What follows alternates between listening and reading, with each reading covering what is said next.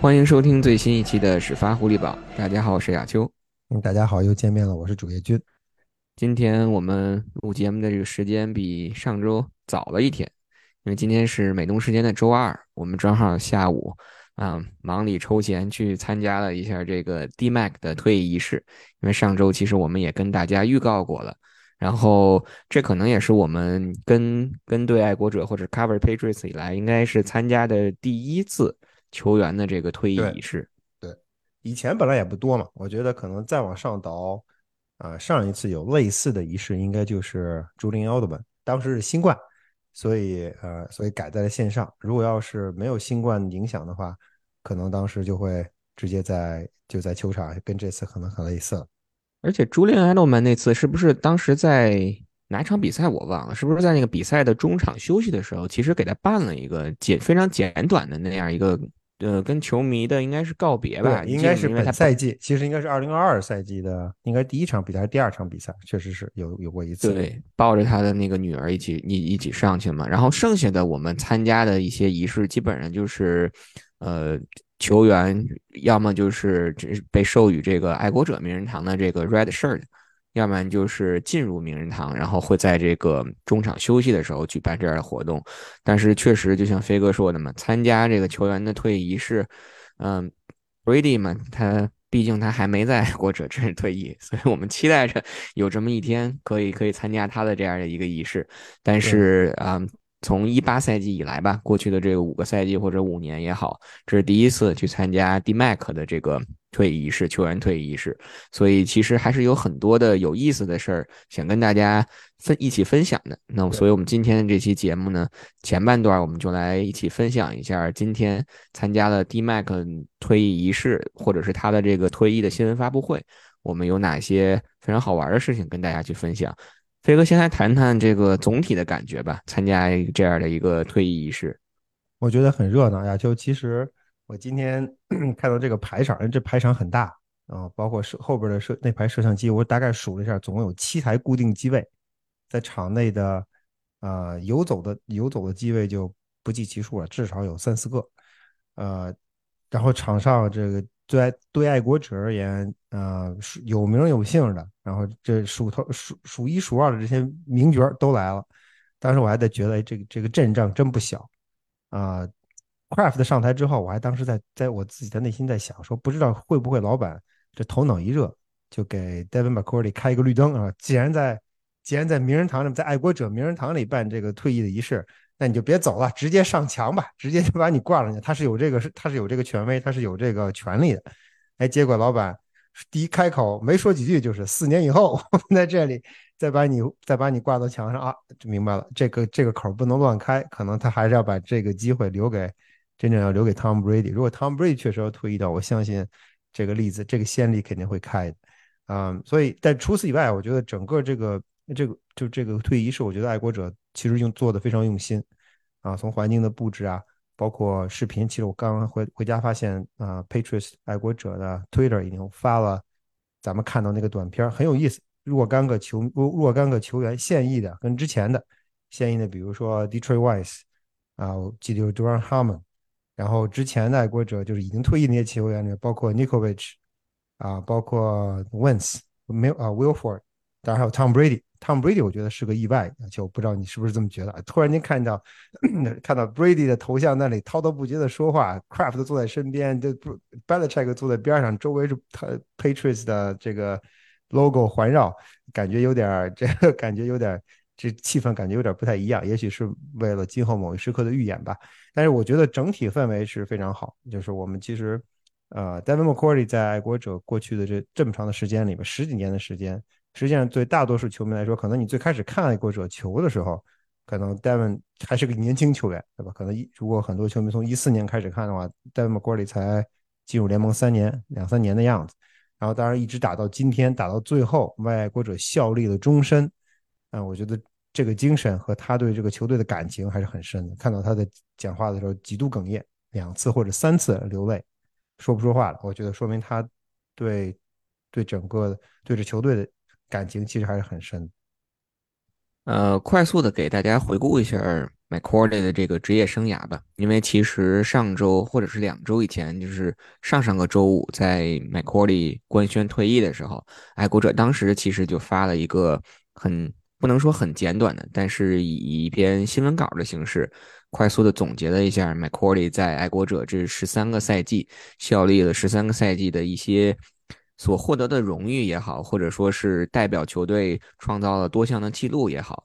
比如说，首先，Devin McCourty 大家都知道了，他是二零一零年选秀的时候首轮秀，首轮第二十七位，当时是以角位的这个身份被爱国者选中的。其实今天 Belichick 在回忆或者是在讲述呃关于 Devin McCourty 的这个这个在爱国者的这这一段职业生涯的时候，其实他也强调了，当时在最开始入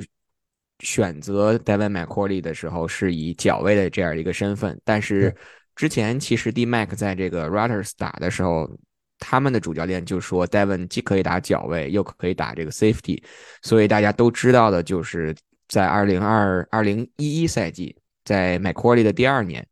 嗯，Belichick 就决定把这个 Devon McCourty 移到了这个 Safety 的这个位置，移到了安全位的这个位置。其实 Devon 自从嗯，二零一零年加盟爱国者以后，我们可以看到他到目前为止，其实一共打了，这是爱国者官方给的数据，一共打了一万两千五百零六个，嗯，防守的 snaps，而排在第二位的，就是排在他后面的，在联盟里现役的球员，那就是 Patrick Peterson，只打了一万一千五百个，这相差了这个大概一千个 defensive snaps 吧？大家如果嗯，有一个有一个大大致的印象，或者是大致的去估算一下的话，一场比赛如果说防守组很长时间 停留在场上的话，可能大概有七八十个 defensive snap，那差了一千个，那基本上这就是十一场、十二场的这样这样一个差距，可能基本上就是差出一个赛季了。所以对，差出一个赛季，所以其实 D Mac 自从进入爱国者以后，基本上可以以一个。铁人这样的一个一个称号去著称的，那其实，嗯，还有一个数据可以跟大家分享，就是 D Mac 他从二零一一赛季，自从他打这个转成 Safety 的这个赛季以来，他就一直担任爱国者的队长，等于说他担任爱国者的队长已经十二个赛季了，所以其实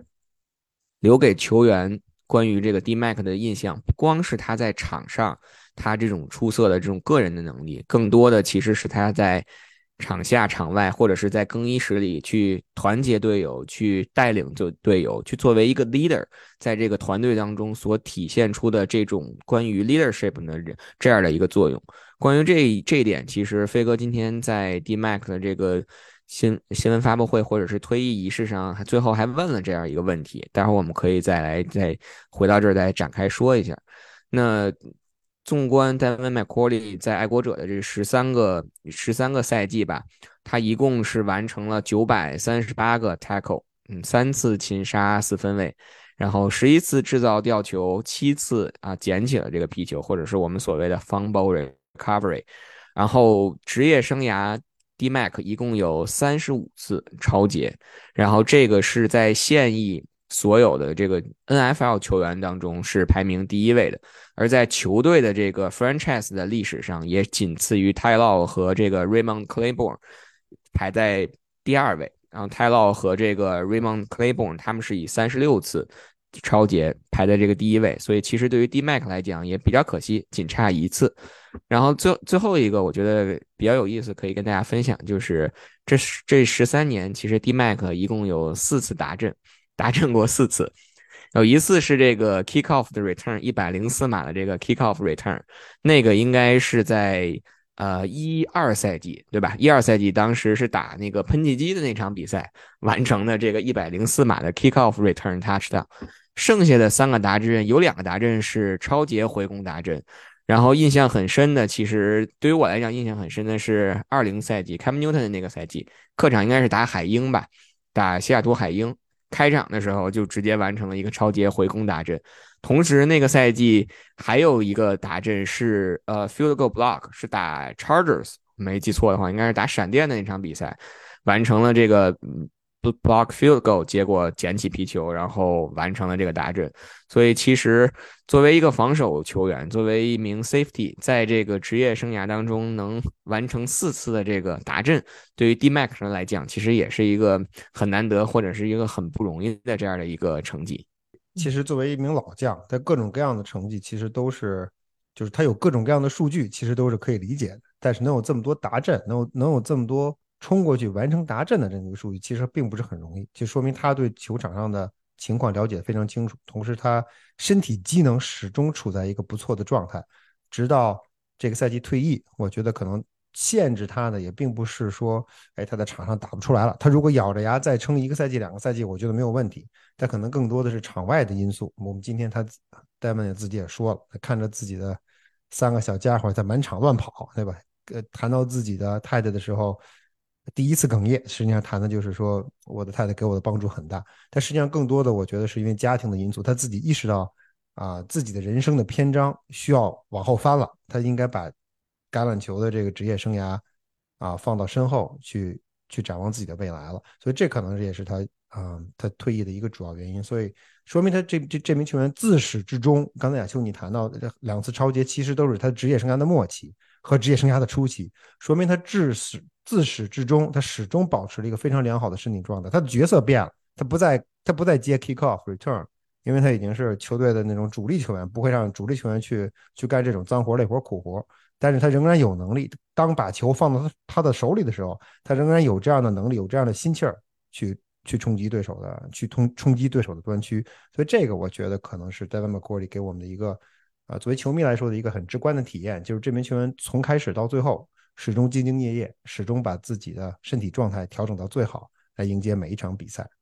其实今天，嗯，我觉得整个的这个新闻发布会或者是退役的仪式，给我们留下另外一个比较深的印象，就是老板啊，Craft，包括主教练 Belichick 先后上台，都各自分享了一些关于 Devin McCourty 的一些趣事。我觉得这些东西其实是在我们平时在跟队的时候，包括是在看一些新闻报道啊，或者是跟球员聊天是。很难很难知道这些比较有意思的这个趣事儿的，所以我们可以今天利用这个时间也来给大家分享一两个。呃，我觉得有一个非常有意思的事情，就是 Belichick 分享，他说当时在这个 Belichick 去到这个 Raiders，在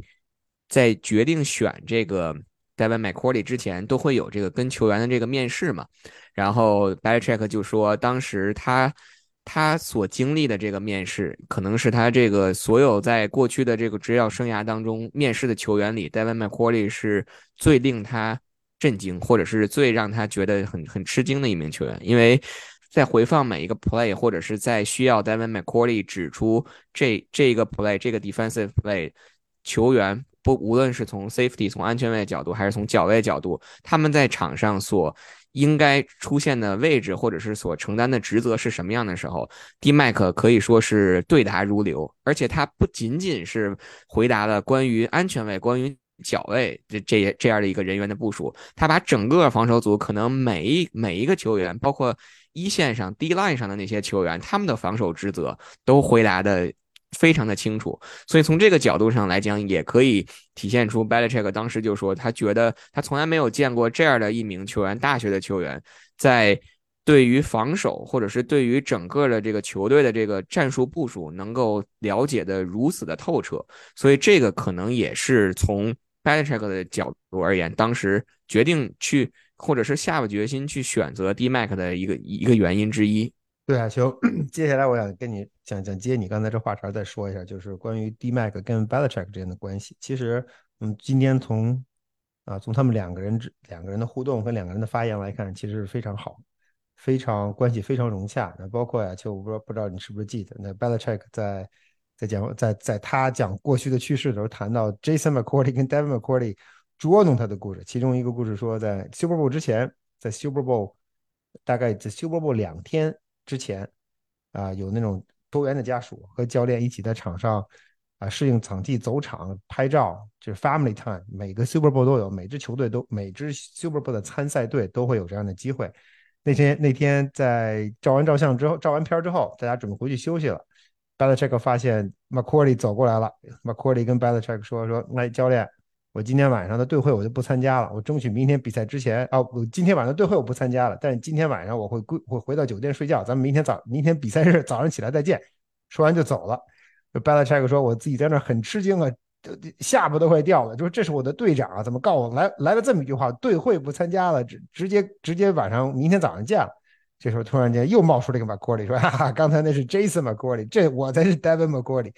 然后 Belichick 后来就开玩笑说，当 Jason McCourty 来到爱国者队以后，这哥俩 Jason 跟 Devin 穿一样的衣服啊，穿一样的鞋，尤其在季前赛的时候，呃，尤其在赛季初的时候，或者在赛季前。”啊，球员的球衣是没有号码的，也没有啊，也没有位置的区别。其实对于他们俩来说，本身都是 secondary，所以也没有什么位置的区别。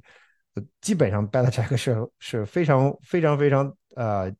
困难的区分这两个人到底谁是谁。当然，Belichick 用这个用这个故事，实际上是想说 Jason 跟 Devin 两个人的关系如此的默契，两个对两个兄弟兄弟俩的之间的默契程度是很高的。其实，但还有一个亚球，我不知道你。我不知道里里边有一个话外音，不知道你是不是注意到，就是其实 Belichick 对这话又说回到主教练身上，Belichick 对实际上对外界或者对一些其他的，我们觉得他好像两两耳不闻窗外事，对吧？你爱怎么说怎么说，我根本不管。其实不是这样。他今天在至少今天在他的这个说的这些话里边，我有两个信息，有两个细节被被被我捕捉到了。第一个细节是。他刚才他说亚秋刚才在说你说那个故事之前听 podcast 是吧？听 podcast，他说了说上周 Devin 跟 Jason 的 podcast，他们两人也说到这个问题了，然后哒哒哒哒哒哒哒就把亚秋刚才那个说那个故事给引出来了。他听他们两个人的 podcast 是吧？他上回还去参加了这个 Tom Brady 的那个 podcast 的，对这个是可以理解的，因为他是被邀请。但是他作为一个听众，他点开他知道在苹果手机他点开 podcast 或者通过其他的方式点开这个 podcast。去听，说明他对他实际上是有心的，他想他想通过这些各种各样的渠道去了解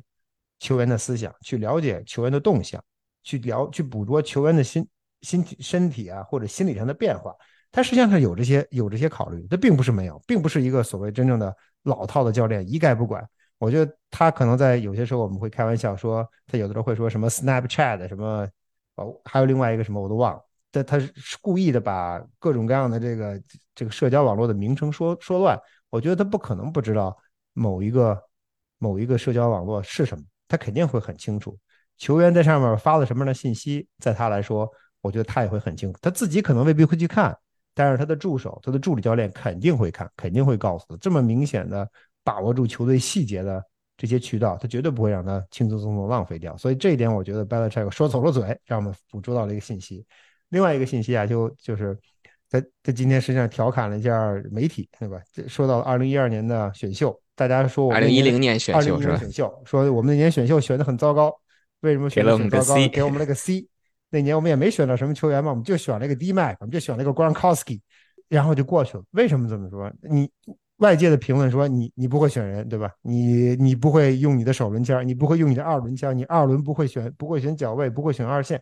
他你说的这些话，他其实作为主教练，他都听进去了，他都知道，他知道你在说什么，他知道是谁说的，只是他在队内的信息是什么？他队内的信息是你们要排除一切干扰，你们不要受受外界的影响，这些我都知道。但是对于我们来说，你要专注自己的事情。这个我觉得这几个细节其实能够说明，Belichick 之前的一些就或或者他对他营造了自己的公众的形象或给公众的印象，实际上是在刻意营造，说明他自己对外界的。外界的声音是非常敏锐，嗯，但是他为了达到自己的目的，为了让球员跟自己一样专注于自己的事业，啊，他其实是选择了这样一种手段。我觉得这个实际上是挺有意思一件事情。我不知道大家记不记得，当时这个 b e l i c h e c k 故意是故意也好，或者是无意之中，他确实可能不知道这些 social media 这些社交媒体怎么用。就是应该是上个赛季对吧？他去看那个凯尔特人看 Celtics 的比赛，遇到了波士顿的那个现任市长米歇尔吴，然后合了个影以后，他就问那个米歇尔吴说：“是不是要把这个照片发到 My Face 上上？”当时可能 对吧？米舍吴可能当时也也懵了，MyFace 这到底是是哪个 app？到底是铺到哪个上去？这确实也也也说明了 Belichick 可能，我觉得可能从另外一个角度来讲，也是最近的这几年，然后因为他可能更多的跟球员打到一起去了，并不再像之前的那样那么的铁面无私，或者是那么的这种冷漠，可能。放了一些时间，或者花了一些时间去研究了一下这些社交的媒体，然后再加上咱们开个玩笑说，这个猪猪一来，可能 Belichick 下赛季要转攻这个 TikTok 了，不知道会不会又把这个 TikTok 玩出了花儿。毕竟猪猪是有名的这个在 TikTok 上的这个数一数二的这个球员。亚秋，咱们其实应该把咱们 Podcast 的 link 发给 Belichick，让他去听一听。对，但是然后再辅以让 Mac Jones 教他几句中文，是吧？听懂一下。我们今今今天其实从头到尾都一直在夸这个 Belichick，也希望他能够来我们有有机会吧，来我们的这个节目当中就来来来做客一下。这个可能是我们未来几年、未来几个赛季的一个目标吧，我觉得。说回这个 D Mac 的这个退役仪式啊，其实，嗯，还有一个有一点比较值得跟大家分享一下，就是其实在最开始的时候，飞哥说到了出席这场 D Mac 的退役仪式当中，一些现任的教练我们可以理解，老板啊 Craft 我们可以理解，然后一些啊爱国者球队的这种工作工作人员也好，媒体也好，这些都可以理解，但是最让我们吃惊的。嗯，一个人的出现，那就是 Matt Patricia，因为在之前的时候，我们我们相信大家大概也也看新闻了，嗯，传出了不少，比如说 Matt Patricia 因为合同到期了，他可能下个赛季就不会留在这个球队当中了，然后同时也传出来了他去这个 Denver 去野马面试了这个 DC 啊，没有没有面成功，然后之后又传出来他可能是。是是野马还是还是 Saints 是是哪个球队给了他这个面试这个 linebacker 的这个这个教练的机会？但后来也就不了了之了。但是很很让我们吃惊的，就是今天 D Mac 的这个退役仪式。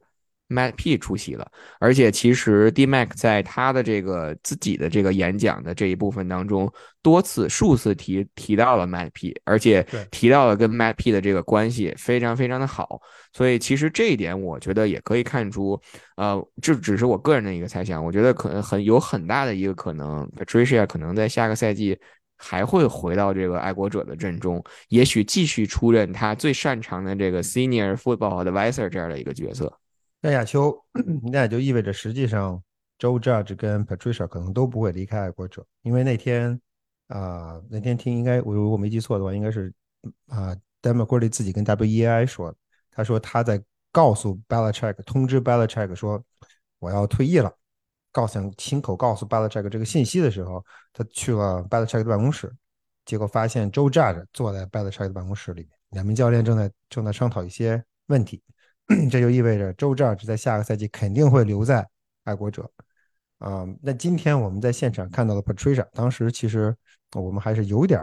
啊有点吃惊的，因为尽管说这两个人的关系非常好，尽管对于爱国者而言是肯定，如果你是想来，肯定会让你来，但是在在这样一个相对来说比较敏感的时期，他又处在这样一个敏感的位置，他的出现，我觉得本身可能就意味着他有很有可能在下个赛季。会继续回到爱国者，因为他目前目前他跟他在他在 Denver 也好，在 Saints 也好，在其他球队的面试显然并没有结果，或者说实际上也已经不可能再有结果。那既然如此，那他他的下个赛季何去何从？那爱国者是不是会把他弄回来？他之所以能够出现在今天的这个场合，这实际上是一个很重要、很隆重的场合。他之所以会出现在这个场合，我觉得不仅仅是爱国者，呃，为了满足他跟 Devin McCourty 之间的。之间的这样一个精神上的需求，很有可能在某种程度的程度上说明了双方吧，球队跟 Patricia 之间对未来的一种合作的一种共识、共识或者一种呃怎么说的一种默契啊。我们当然具体怎么样，我们还需要再观察。我们其实从四月份或者五月份等到迷你训练营、迷你训练营开始之后，他会不会在球场，他会不会出现在更衣室，我们其实很清楚了啊。当然现在说这些可能有点早。但是，但是这实际上今天是一个很大的、很重要的变化。尽管我们其实也略有吃惊，发现很多球员也在。你比如说啊 j o h n Bentley，比如比如说啊，Mike Jones，啊，这些球员出现在了现场，让我们也小小的吃惊了一把。但是 Patricia 的出现，我觉得相当于是所谓的房间里大象啊，这大家没人说，没人看，但是我觉得很多人都看在眼里，记在了心上。那最后吧，最后关于 D Mac 的这个退役仪式，我们再来聊聊这个就是记者提问的这个环节，或者是飞哥，嗯，作为全场收尾这个 问的最后一个问题，作为他职业生涯的收尾，对职业生涯的收尾。如如果有如果有机会的话，因为今天我看那个谁，呃，Tom Curran 有那个 Podcast，好像有一个跟 D Mac One One 的这样一个机会，但不知道这个是发生在我们参加的这个退役仪式应该是在在咱们走了以后。OK，那那就是官方的这种 媒体形式的这种采访。最后一个问题留给了始发狐狸堡，是吧？那就让飞哥来展开讲一讲。其实亚秋，我觉得呃，这我本来这个问题其实还有一个上半部分，我想了想，我本来想问他一个完整的问题。这个上半部分是想我想问他对爱国者现有的这些球员的领导力，或者现有队内的这些头头头脑脑们是否有足够的信息，是否有足够的信心，是否他认为这些球员能够有能力接过他的衣钵。然后第二个问题，这问题的下半部是才才是我今天真正问他的问题，就是啊，你对他们有什么样的？啊，想法或者鼓励，或者或者想对他们说什么？啊，作为实际上作为你的最后时刻的，当然你肯定还会回来，对吧？你不可能完全跟爱国者切断关系。但是现在在这样一个时间点，你在你在精神上、在情绪上都已经达到了一个层一定一个程度，这些球员就在底下坐着，你想对他们说什么？这实际上是我一个一前一后的这么一个想法，这么一个构思。但是 Devin 今年在他自己的 remarks 里边，在他自己说的呃告别演告别演说里边。实际上，他把我的第一部分他自己已经回答了，呃，我觉得他他点了几个人的名字，现役球员，他实际上强调了 Mac Jones，他他强调了 Mac Jones，强调了 John Bentley，他强调这两名球员，说那这两名球员在在现场，我相信他们他们能够能够带领球队走向美好的未来，尤其说他尤其提到了 Mac，呃，这跟他这跟以前以前我觉得虽然他也也说也说 Mac Jones 如何如何如何，但是他。一直没有把麦克琼斯提高到球队的 leader、球队的领袖这这个高度。今天实际上他给他帮麦克琼斯拔了个高，对吧？他把麦克琼斯往往上提了一把，这点我觉得略有意外，因为这实际上是他自己。我我的我一开始我想，他就算提到现役球员，他可能也不会针对到具体的个人，他可能也就就泛泛的一谈球队的 leadership。但是没想到他在他自己的 remark 里面把把这两名球员拎了出来，特意的着重的说了说。当然，他也提到了很多其他球员，比如说 David Andrews。对吧？他都他都说到，还有包括 Slater，这毫无疑问啊。然后我的那个问题，我其实很很好奇的就是他对这些球员有什么样的期望，或者有什么样的啊最后的交代吧。我觉得 Devon 的话，他的回答呃让我也略有吃惊。他我觉得他没有按照老套的回答，他的回答实际上我对他们没有什么不需要对他们说什么。我以为他们会，我以为他会对他们再说一些比较比较比较那个所谓的这个。这个这个套话吧，但是他他并没有这么说，他实际上说的是我对他们没有什么更多的、更多的、更多的话要讲，因为他们实际上都已经知道啊自己应该怎么做。然后他其实我觉得他说了一句非常重要的，就是呃用我们的本意用的本意的说，实际上就是 lead by the by the examples，对吧？你要你要用你自己的自身的行为、自身的实践来领导这支球队，而不是用不是靠喊，你是要靠做。这一点我觉得这个信息实际上是很重要。呃，在我看来，或者是在我的理解，我觉得爱国者目前球队内的这些球队领袖们，他们实际上欠缺的并不是以身作则，在以身作则上，我觉得他们是能够做到。他们其实真正欠缺的是冠军的经验，在关键的场合，他们怎么样才能从低谷里走出来？这一块儿，他们能不能做到？他们有没有能力做到？实际上是个问题。呃，这个问题可能无法解决。当老一辈退下去之后，啊。他们自然会带走他们这方面的经验、这方面的教训和这方面的理，对他们对场上形势或者对场下形势的理解。新起来的这些球队领袖们，包括四分卫、包括防守核心、包括特勤组核心、包括锋线核心，这些球员，他们能不能在关键时刻找到或者说顿悟，怎么能够处理这些问题？这些就只能等到那一刻到来的时候，我们再去再去判断、再去看分晓了。所以这些呃，所以说在这一点上，我相信爱国者目前队内的。呃，从教练和球员来看，我觉得他们队内的 leadership 是在，而且实际上在进攻组上，我们一直之前一直在说是 Mike Jones 还是还是 Bailey Zappi，呃，从现在来看，呃，至少在这个赛季，啊，不会有什么太大的疑义。那那你进攻组是不是能够团结在 Mike Jones 的身边？你在比赛开始，在常规赛开始之后，其实不止常规赛，等你到训练营。到 training camp 的时候，其实你就已经知道你自己这个赛季的进攻会有一个什么样子的发展。上个赛季我们知道有点悬，这个赛季你能不能跨过这个坎儿？球员们是不是会信任你的球队的核心？啊，这些实际上我们到时候要更更注重的看啊，你所谓的 leadership 不仅仅是更衣室，对吧？更衣室是一方面，更重要的实际上在场上，真正在场上才是最重要的那一块。因为你冠军，虽然我们说冠军赢在场下，但是你在场上的表现才是才是决定冠军冠军归属的关键程度，决定胜负的关键程度。所以，嗯，怎么说？我觉得 Devin McCourty 这一代人。包括他自己，其实 Matthew Slater 也一样，他这个赛季回来了，但是我觉得他可能也就再打这一个赛季，所以到下个赛季，明年的这个时候，我们可能会面临同样的一个问题。那这一代人老去了，离开了，那下一代人能不能顶上来，能不能接过他们前辈所留下的这方面的经验，他们能不能补上前辈所空出来的这些这些这些位置？那我们其实仍然是一个。有疑问的，那墙上挂着六面锦旗，只能代表着过去。戴文也说到了，当我来的时候，墙上那三个旗跟我一点关系都没有。现在我走了，我可以知道后面三个旗是跟我有关系的。那对于在座的那些爱国者现役的那些球员里边，其实主要是 John b e n l e y 跟啊跟 Mac Jones，或者说其实主要是 Mac Jones，对他来说，墙上的六面旗跟你也没什么关系。你的跟你有关系的旗子还没有挂在上面，你能不能把旗子挂上去？那就看你未来的本事。对，我觉得其实飞哥说的最后这一点，也是当时 D Mac 在整个所有的演讲，或者是他自己的这个，嗯，回答记者问题也好当中，给我印象最深的一句话，就是当你作为一名球员来到爱国者的时候，爱国者之前多少的王朝，多少的荣誉，其实跟你都没有什么直接的关系。你前面的六个锦旗，六个隆巴第杯。对于你 Mac Jones 也好，或者是对于新加盟的球员来讲，那都只是过去的荣誉。但是怎么怎么样能够成为一个真正会被可能被后人、被球迷所去铭记的一个一个 True Patriot，一个一个真正的爱国者，需要的是你在你对现有的这支球队、对现有的这这一个团队做出贡献。无论你是一个。Leader 也好，你去带领这支团队，还是你作为一名角角色球员也好，在场上去尽尽自己的可能去完成自己的这这一份 job，就是我们所谓的 Patriots 经常说的 do your job。所以其实从这个角度上来讲，我觉得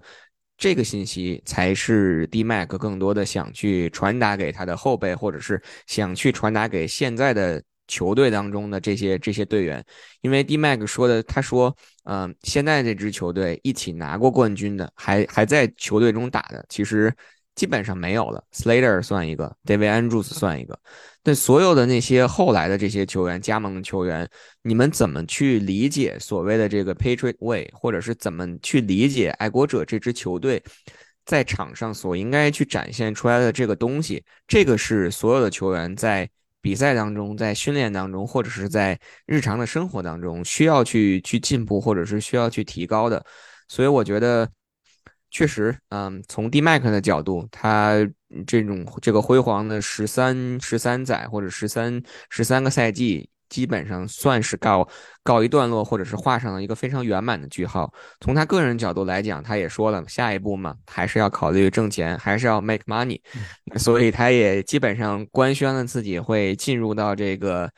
转播界，或者是进入到这个这个媒体这个这个行业，去从事这样的一份工作。但是他也强调，他是真真正正的可以做一名。Crazy 的 True Patriots fan 可以一起去在在场下为为球队去加油、去呐喊、助威。当球队打得不好的时候，他也可以去去骂球员也好，可以去所谓的 curse 也好。所以我觉得这个可能是我们也希望他能够在退退役以后，能够真真正正的去享受这个比赛，能够去再去把。从之前作为一名球员在场上所感受不到的那种场外的乐趣，你希望他能够有机会去充分的享受吧。好的，那我们关于 Devin McCourty 的这个退役或者是退役发布会的这个事儿呢，我们就正式的告一段落。正式进入到今天的下半段，也就是第二个环节，我们还是要聊一聊现役的这支爱国者，先聊一聊这支球队下个赛季究竟能给我们带来一个什么样的改变。那谈到这个改变，我们自然就要聊一聊，在刚刚过去的这一周，爱国者在自由球员的市场上，或者说是队内又有哪些球员的这个变动。自从我们上周录完节目以后呢，可以说爱国者在过去的这一周，嗯，没有没有什么太大的动静，但是还是有一些如同我们上一期节目这个标题一样，这种小修小补的这样一些操作。比如说最值得关注、最值得引人注目的签约上呢，那就是签约了之前海豚的这个金端锋 Mike g a s i k i 一份一年四百五十万。四百五十万美元的这样一份合同，呃，最高可以达到九百万，但是剩下的那四百五十万，大多的可能都是一些接球啊，然后 touchdown 的这样的奖励。我觉得以一份一年四百五十万这样的一个合同去签约 Mike Gesicki，对于爱国者，无论是近端锋这个位置上的一个补强，还是说对于整个球队的这个进攻体系，尤其是可能进入到红区以后，或者是进入到这个二十码二十码线以内。能否去解决上赛季就是没有没有太多的这种接球点，这个可能是一个潜在的一个一个变化，或者是潜在的一个利呃有利的地方。但是呢，其实从我们对麦克 C K 在过去四五个赛季在海豚效力的这种表现，我们也知道他并不是一个真正的一个 tight end，尤其是体现在他在这个。Block 的这项 block 这一项上，其实做的是相对来说比较差劲的，所以其实引进他，我觉得从 Belichick 的角度来讲，可能更多的是以从一个 receiver 的这样一个角度去去签约他的。对呀，就其实怎么说，我们其实对 Gasicki 可能算是比较了解，因为见的见的太多了，我前前后后经常见，而且就像我在微博里说的，呃，其实爱国者在他身上吃了很多很多很多的苦头，包括在一九赛季。啊，最后一场常规赛被海豚在家门口翻盘，那场比赛实际上，如果当然汤姆·布雷迪离队有一系列的导火索，但那场比赛应该是最后一个导火索，或者倒数第二个导火索啊，所以对他的印象是非常深的。但是这名球员的特点，或者说说是或者说他他的缺点，实际上就是刚才亚秋你说的，他他不喜欢 block。我不知道亚秋你是不是记得上个赛季，当啊 McDaniel 去了啊。去了迈阿密当主教练之后，他实际上带过去了，啊，就是所谓的这个呃 Shanahan 的这个进攻体系。他的这个进攻体系就像爱国者上个赛季想学，就东施效颦没学成，想学的这套进攻体系。它很重要的一点就是要靠 zone blocking，在这个 zone blocking 里面，tight end 的作用是非常非常非常非常非常非常非常非常重要的，尤其是 blocking tight end 的作用是非常非常重要的。但是。迈阿密海豚的这个在在在他们自己队内的 tight end 是谁？一个是 Gasicki，一个是 Smith。在这两名球员里边，其实 Gasicki 在某种程度上，在当时在那一刹那，实际上是要先于 Smith。他跟 Smith 可能齐头并进，上下不分。但是他的表现，无论是选秀的顺位啊，或者被选来的顺位，实际上都是高，都是高于 Smith。但是结果就是因为说，老子不想 block，我不想 block，我不想 block。他甚至一度跟 McDaniel 摊牌，McDaniel 摊牌说：“把把把我 trade 了吧，把我送到其他球队，把我送到不让我 block 的球队去吧。”但是最终没有成型，所以他上个赛季实际上过得也很不很不痛快。我们其实可以看到，在在所有的数据里边，所有的数据里边，他上个赛季的数据都是他职业生涯的最低，出场率、接球数、target 的数量、接球的码数，他实际上是倒数第二低。除了他上之外，其他所有的数据都是他职业生涯的最低。为什么？就是因为他对那个体系，或者他对让他 block 这件事情耿耿于怀，或者他自己根本就不愿意 block，跟你不愿意改善自己的 block 的技术。这一点其实，第一，他的 block 能力是什么是个问题；第二，球员的态度可能在某种程度上也说明了一些问题，对吧？你为什么球队需要你做什么？在爱国者的这个环境里面，球队让你做什么，你就要做什么，对吧？脏活、苦活、累活，你都需要干。教练让你干，那你就要干。教练说：“哎，我不让你干，有别人干，那你可以歇歇。”他能不能融到这个体系里边？能不能融到这个环境里边？我觉得这是一个其实挺大的问号。也可能 Bill Bryan 说：“哎，那你就不用 block 了，我就用 Honda Henry block，或者我用个新秀，今年的选秀爱国者恐怕不得已将会选近端锋了，那我可能用个新秀去 block，这都这都有可能。但是如果他在场上，爱国者需要他 block 的时候，他能不能做到？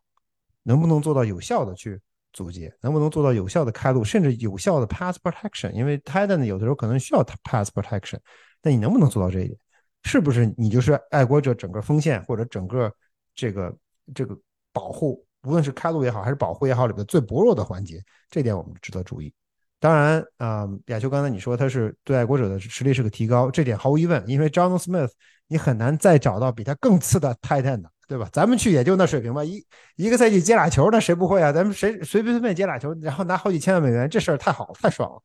你很难，他已经是触底了，你可能随便找一名球员，你就算找一名新秀，就算阿西阿西没走，可能阿西阿西的表现在场上的作用都比 John Smith 强。爱国者等于是彻底否定了自己当时高价。签来的这名球员，但是大家不要忘，其实你把 John Smith 签来，当时你对他的期望值，对 John 的期望值，跟对 Gasicki 的期望值是一样，都是想找一个会接球的武器。当时把 John 跟谁比？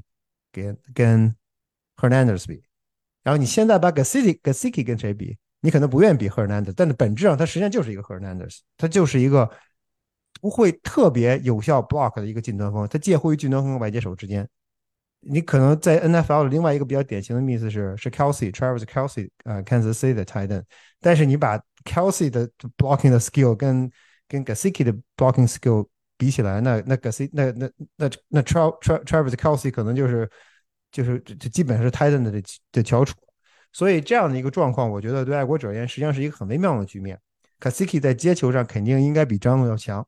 他来到了爱国者，他肯定也会急于证明自己，所以这块我觉得应该没得说。他的在场上作用不应该比张诺更差。他如果比张诺更差，爱国者的管理层就出现问题了。你你前后签来两名近端锋，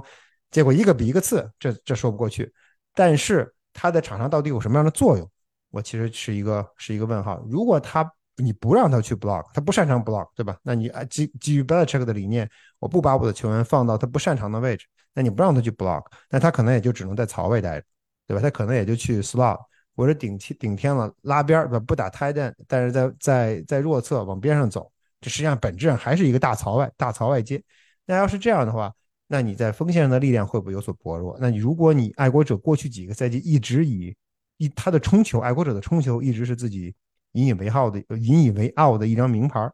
在在进攻打不开局面的时候，很可能会派他很可能会派。自己的 running back 去冲，但是如果你少了一名能够 block 的进攻锋，你的主力进攻锋不在，那呃在 block 的时候不上线，那对对手对你的防守而言看的也会很清楚。而且同时，如果如果你这名进攻锋不能 block，那他在场上也会给对手防守一个很强烈的信号，就知道哎他来了 g a s i k i 在，太棒了！你这个球肯定不是冲球，你这个球十之八九是要打传球。那你本身也就暴露了自己的意图。只有当这名当这个球员既能在冲球的 play 当中发挥作用，又能在传球的 play 中发挥发挥作用的时候，你这些球员在场上才会带来更多的变化，才能让防守更加难以琢磨你的真正意图。所以这实际上我觉得是一把双刃剑，对吧？这名球员的特点很鲜明，缺点也很鲜明，怎么用，那就看 Bill Brown 的本事了。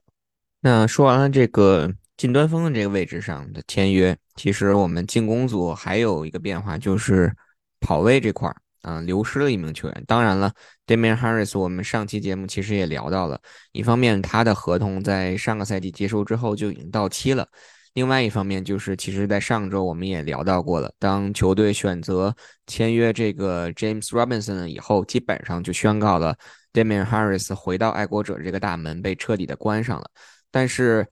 还是稍微有一点吃惊的吧，就是应该是昨天美东时间周一的时候出来这个新闻，Damian Harris 以一年这一份合同去了我们最直接的这个竞争对手，或者是留在了美东，去了 Buffalo Bills。从 Bills 这个角度，首先他们的嗯 Devin Singletary 应该是走了，那他们也急需补强一名这种我们所谓的 Power Back，那正好 Damian Harris。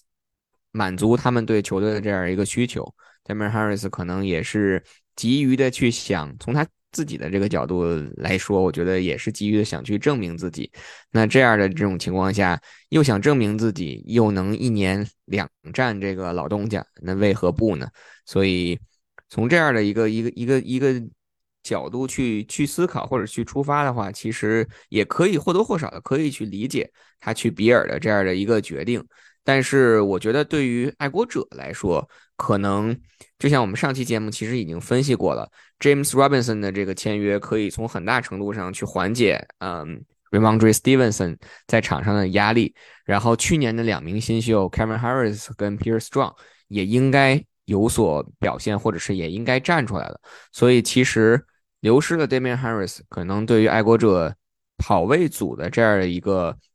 现状，或者是这这样的一个综合实力来讲，我觉得并不会有太大的这样一个损失吧。我觉得应该是，嗯，没有几乎没有损失亚球，因为，嗯，从上个赛季，其实你要是做比较的话，我觉得已经很清晰、很清晰了。爱国者队内最好的跑位不是 Damian，爱国者最队内最好的跑跑位实际上是 Ramondre，对吧？我这点我觉得，无论是无论是接球的能力，还是冲球的能力，Ramondre Stevenson 的，嗯，在场上的作用已经比 Damian Harris 要高出了很大一块，所以。Harris 在上个赛季，我觉得他其实也过得很不是很开心。你记得我在呃，我忘了是第几周了，在更衣室我跟他聊，我说这什么情况？你你这个是因为你有伤吗？给你我我给你找个台阶下，对吧？你是不是因为有伤，所以就最近都没怎么打，所以你这个 Snap Count 低于了 r a m o n d Stevenson。Damian 来了一句说没伤，教练安排，我一点伤都没有，我 Ready to go，但是教练不让我上，我也没有办法。所以我觉得他那个时候实际上情绪，我觉得也能够看出来了。确实已经在队内，因为你顶着光环来的嘛。然后之前在 Stevenson 打上主力之前，他一直是爱国者主力的跑位，所以这个落差我觉得可能还是挺明显的啊。所以对于爱国者而言，我觉得其实把他送走，嗯，没有什么。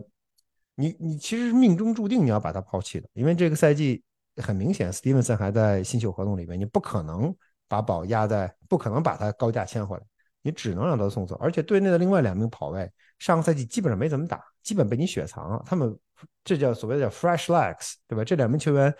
这个心心气儿爆棚，想在想在场上大展拳脚。Kevin Harris 跟 Pierre Strong，那这个赛季就应该用这两名球员，对吧？你这两名球员谁行谁不行？那拿来看，如果你实在不靠谱，那你既然你你签的 Robinson，这就是你的所谓的 veteran 的 backup。然后同时爱国者队内还有泰泰。还有对爱国者队内，同时还有 Ty Montgomery，上个赛季其实打的也很不错，在尤其在季前赛打的不错，但是在第一场比赛受伤了。他按说也应该会回到爱国者。你队内跑位人才济济，实力非常充，实力非常充足。那 Harris 走是肯定是没有什么没有什么意外，但他之所以去，你大家可能觉得不太爽的事情，是因为他去了 Buffalo Bills。呃，今年不不知道亚秋你发现没有，就是基本上啊，AFC 意思的是肥水不流外人田，对吧？全部内部消化，或者大部分情况都内部消化。你签我的 free agent，我签你的 free agent，咱们自己资源内部整合，明年来年再战，好像是这么一个这么一个态势。所以我觉得 Harris 离离开爱国者，实际上对他自己是一个好机会。他去他去 Buffalo 绝对对他来说是一个好事情，因为实际上 Buffalo 给他的也是 prove 的合同，就是你就一年，对吧？你行就行，不行。那可能你职业生涯也就这样。如果你行，一年之后，可能我们也未必留你，你可能可以去其他球队谋得自己的职业生涯里的第二份、第三份合同。那实际上对他对 Damian 来说，这一年实际上是他需要 prove 的一年。那你你在需要证明自己的一年，你去了一个进攻很强的队，这个进攻很强，不仅仅是传球强，他们的冲球实际上也很强。你去了这样一个队，然后他们的进攻的进攻的。进攻的态度、进攻的态势和进攻的手段又很又很丰富，那对他自身来说也是一个好处，也是有好处的。至于回到爱国者，或者跟爱国者打两次，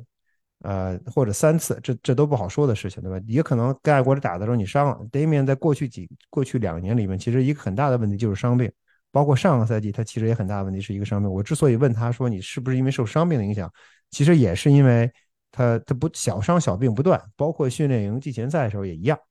那他在他去了 Buffalo 是不是就能保证健康了吗？Belichick 一一向的观点是跑位是消耗品。那对于 Damian 来说，他是不是已经到了消耗品的这个疲劳期，对吧？就会该坏了。那如果是这样的话，对他可能对他的未来也不是一个，我也不是一个非常呃非常好有有一个非常好的预期。所以我们希望他在 Buffalo 一切顺利吧。希望今年还能见到他，希望能够看到他在场上更好的发挥。毕竟他是爱国者招来的球员，而且。呃，怎么说，在更衣室其实还是具备相当的影响力。那说完这个进攻组啊，快速聊一嘴这个防守组。其实防守组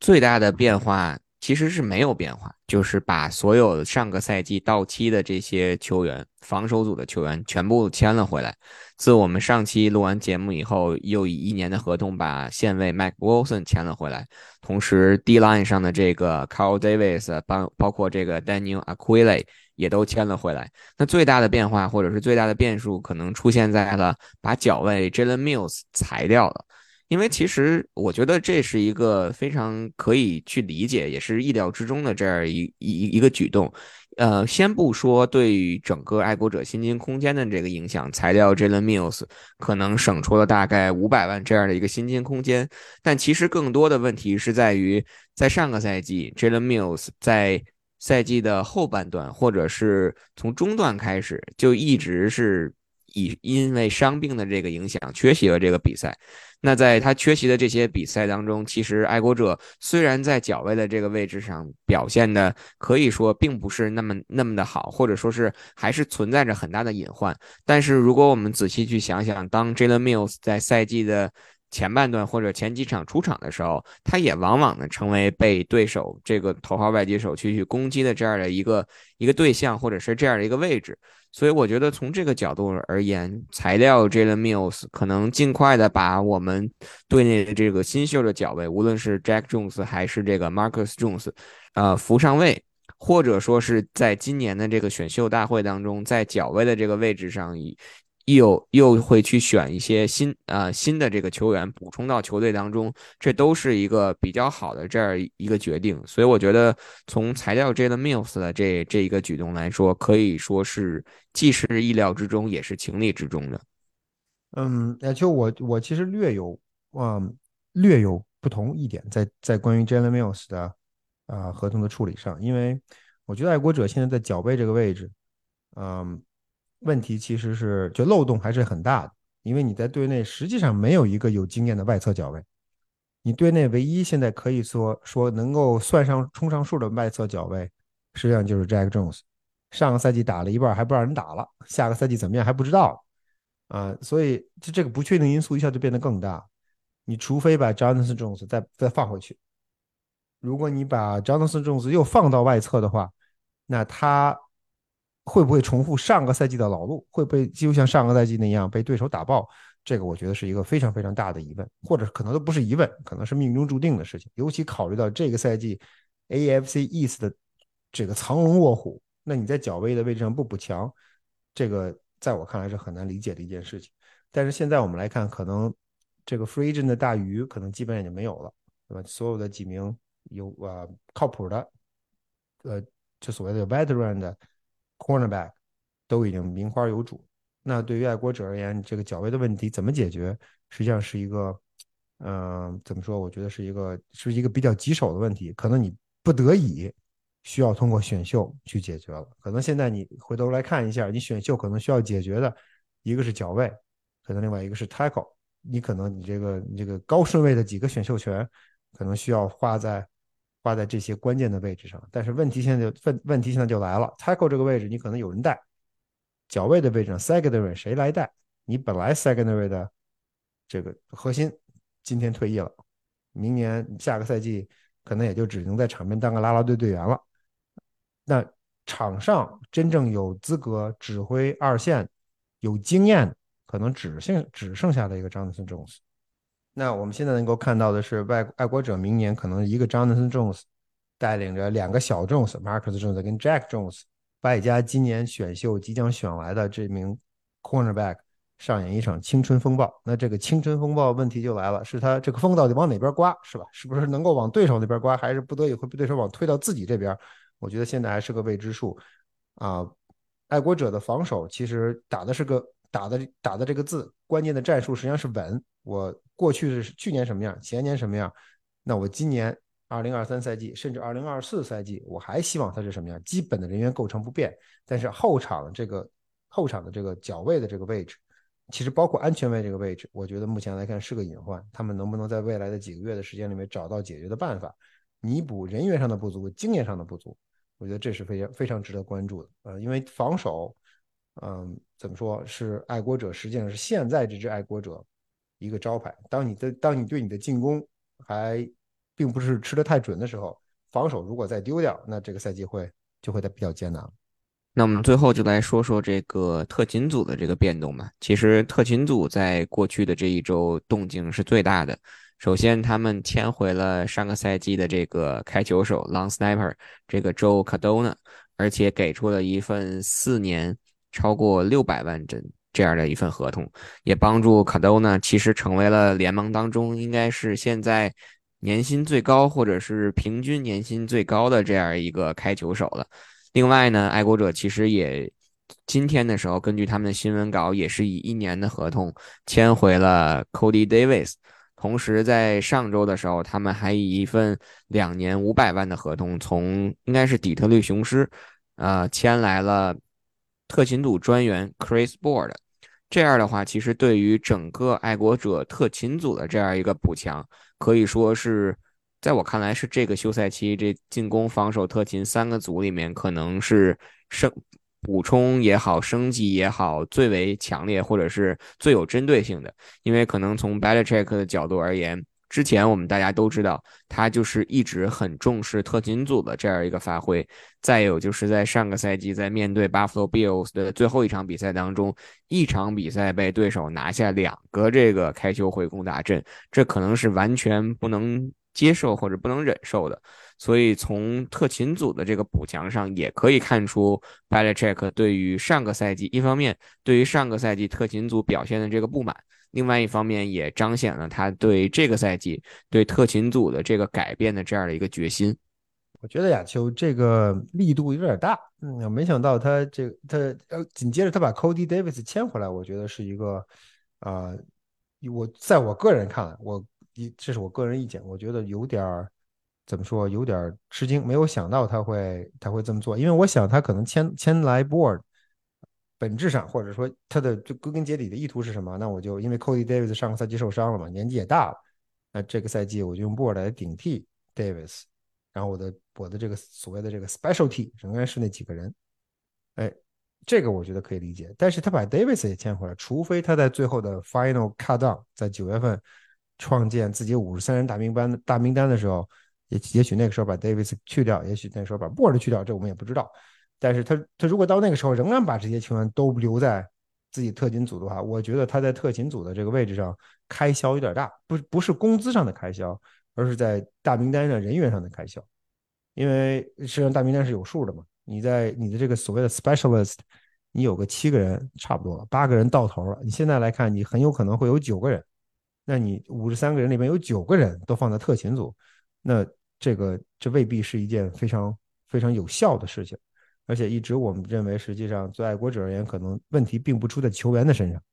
尤其在过去一个赛季到两个赛季，可能问题更多的是出现出现在呃其他的因素上，呃，比如说教练员，呃，如果是这样的话，那你招谁来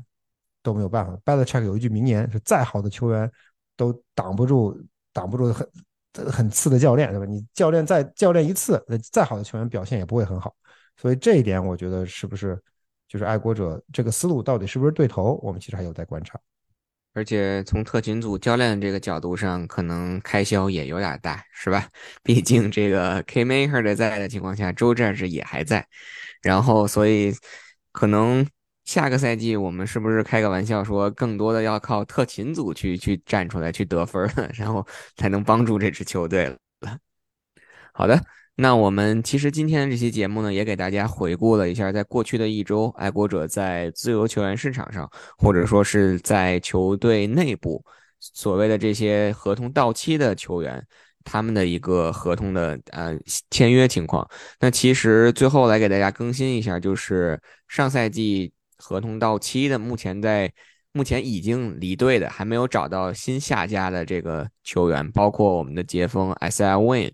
包括脚卫这个 John Williams，包括右接锋这个 Marcus Cannon，还有包括其中的一名踢球手这个 Quinn Nordin，他们都是目前合同已经到期，还包括外接手这个 Nelson Aguilar，他们都是已经合同到期，还没有找到下家的。那其实我们都知道，因为嗯。联盟或者是 NFL 的这个自由球员市场大门打开，应该已经是一周的这样这样的一个时间了。那基本上一般来讲，一周的时间，基本上各支球队已经完成了他们第一轮的这种补强。那在接下来可能到选秀之前，可能球队并不会有太多再会掀起更大的这种风浪，可能也就是在选秀之后再去针对各个位置上所。